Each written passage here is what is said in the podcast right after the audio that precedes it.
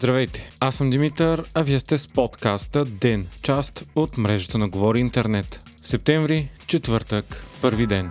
Преди началото на епизода искаме да ви съобщим, че утре няма да има брой на ден. Очаквайте обаче от следващата седмица излизане от етен режим и връщане на пламена като втори водещ на подкаста. В момента и работим по значителни промени на съдържанието и формата, базиране на анкетата, която направихме преди няколко месеца. Подробности ще разберете в края на септември.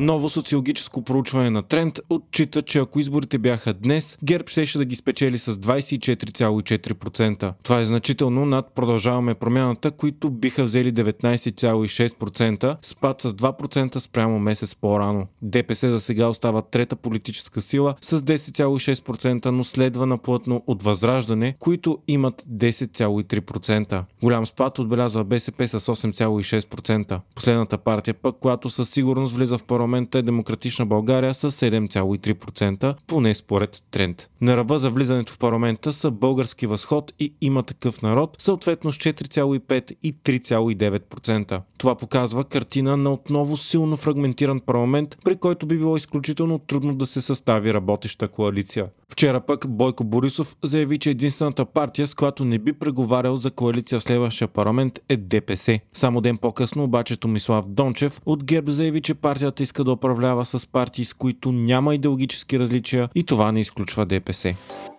Президентът Румен Радев заяви, че България разглежда възможности за внос на газ и петрол от Обединените арабски емирства. Радев е на посещение страната по покана на президента на страната и владетел на Абу Даби Шейх Нахаян. Междувременно цените на природния газ в Европа падат за четвърти пореден ден, въпреки все по-намаляващите доставки на руски газ. Цените вече са 235 евро за мегаватт час при връх от миналия петък от 342 евро. Забележителното е, че борсите въобще не реагираха на новото новото тридневно профилактично спиране на Северен поток 1 от вчера, което трябва да продължи 3 дни. Причините за поевтиняването са новината за преждевременното запълване на газовите хранилища, увеличаването на доставките от Норвегия и намаленото търсене заради прекомерно високите цени. Председателя на борда на директорите на Лукол, Равил Маганов, е загинал тази сутрин след падане от прозорец на болница в Москва. 67 годишният директор на втория по големина производител на петрол в Русия е паднал от прозореца си от 6 етаж в болничното заведение, където се е лекувал. Основната версия е самоубийство. Това е поредната съмнителна смърт от началото на войната в Украина на руски влиятелен директор на голямо енергийно предприятие.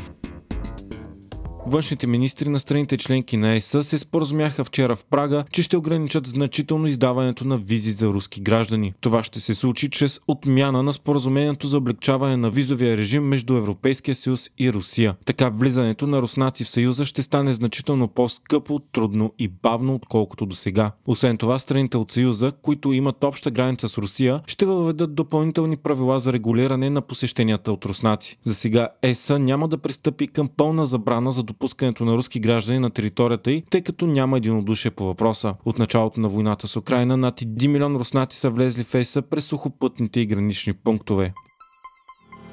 Хайтек четвъртък с Viva.com Мета ще вкара повече платени услуги във Facebook и Instagram в следващите години. За сега компанията събира почти изцяло всичките си приходи от бизнеси, които рекламират в платформите й. Сега обаче ще акцентира и ще се опита да предоставя нови услуги и функции, за които да плащат и обикновените потребители. Сред тях обаче няма да са възможността за спиране на реклами, тъй като това ще си остане основен бизнес на Мета. Компанията е принудена да се реформира заради все по-намаляващия брой на потребителите, особено сред младите, а съответно и на приходите приходите си. Apple е започнала процедура по запазване на търговски марки с име Reality, включително Reality One, Reality Pro и други. Според специализирани издания, именно така ще се казват първите очила на компанията за добавена виртуална реалност. Не се очаква обаче те да бъдат обявени идната седмица, когато на 7 септември Apple ще представи iPhone 14. Последните слухове са, че Apple ще пусне продукта за добавена реалност някога през 2023. Вие слушахте подкаста Ден, част от мрежата на Говори Интернет. Епизода подготвих аз, Димитър Панайотов, а аудиомонтажът направи Антон Велев.